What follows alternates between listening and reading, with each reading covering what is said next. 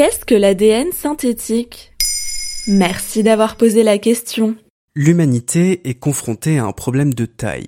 Comment stocker et archiver toutes les données numériques qu'elle produit? Parfois, les solutions à nos problèmes sont sous nos yeux, voire dans chaque cellule de notre corps. Demain, nous stockerons peut-être nos données sur de l'ADN synthétique. Depuis quelques années, les scientifiques ont réalisé de grands progrès dans le séquençage et la synthèse de l'ADN. On peut désormais fabriquer de l'ADN rapidement sans avoir recours à la chimie. L'entreprise française DNA Script permet par exemple de fabriquer de l'ADN grâce à une sorte d'imprimante 3D qui fonctionne avec des enzymes. Et ces progrès ouvrent la voie à de grands espoirs. Mais ça sert à quoi de fabriquer de l'ADN avec de l'ADN synthétique, on peut inventer de nouveaux médicaments, produire des aliments de meilleure qualité, de la viande et du cuir qui ne tuent pas les animaux. Les chercheurs tentent d'utiliser cette technologie pour répondre à tout un tas de grands défis contemporains. Sur le sujet, je vous renvoie à notre épisode sur les biotechnologies.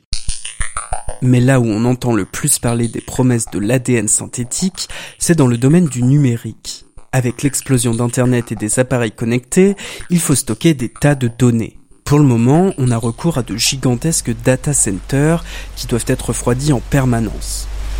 Bref, ça coûte cher, ça prend de la place, c'est pas très sécurisé et c'est vraiment pas bon pour la planète.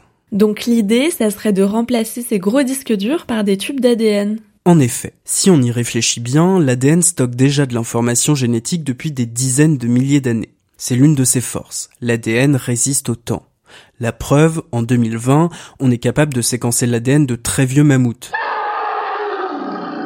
Pas sûr que vous puissiez en dire autant de la clé USB que vous utilisiez en 2010. L'autre avantage majeur de l'ADN, c'est qu'il est extrêmement compact. 1 mm cube d'ADN suffit à stocker 1 milliard de gigaoctets de données. Le chercheur au CNRS Marc Antonini affirme que toutes les données du monde pourraient tenir dans l'équivalent d'une boîte à chaussures. Pour le prouver, des chercheurs ont déjà stocké l'intégralité de la Bible ou bien l'album Mezzanine de Massive Attack sur de l'ADN.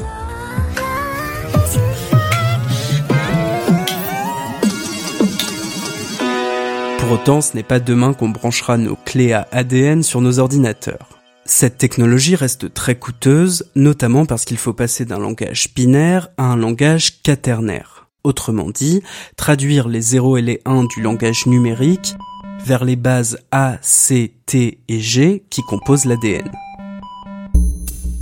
Pour réduire le coût et rendre cette technologie opérationnelle, des millions d'euros sont investis. L'Union européenne finance le projet OligoArchive qui vise à construire un prototype de disque ADN.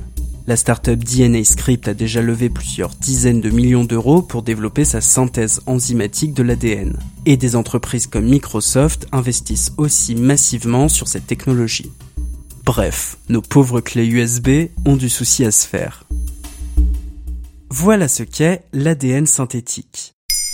Maintenant, vous savez, en moins de 3 minutes, nous répondons à votre question. Que voulez-vous savoir? Posez votre question sur les plateformes audio et sur le compte Twitter de Bababam.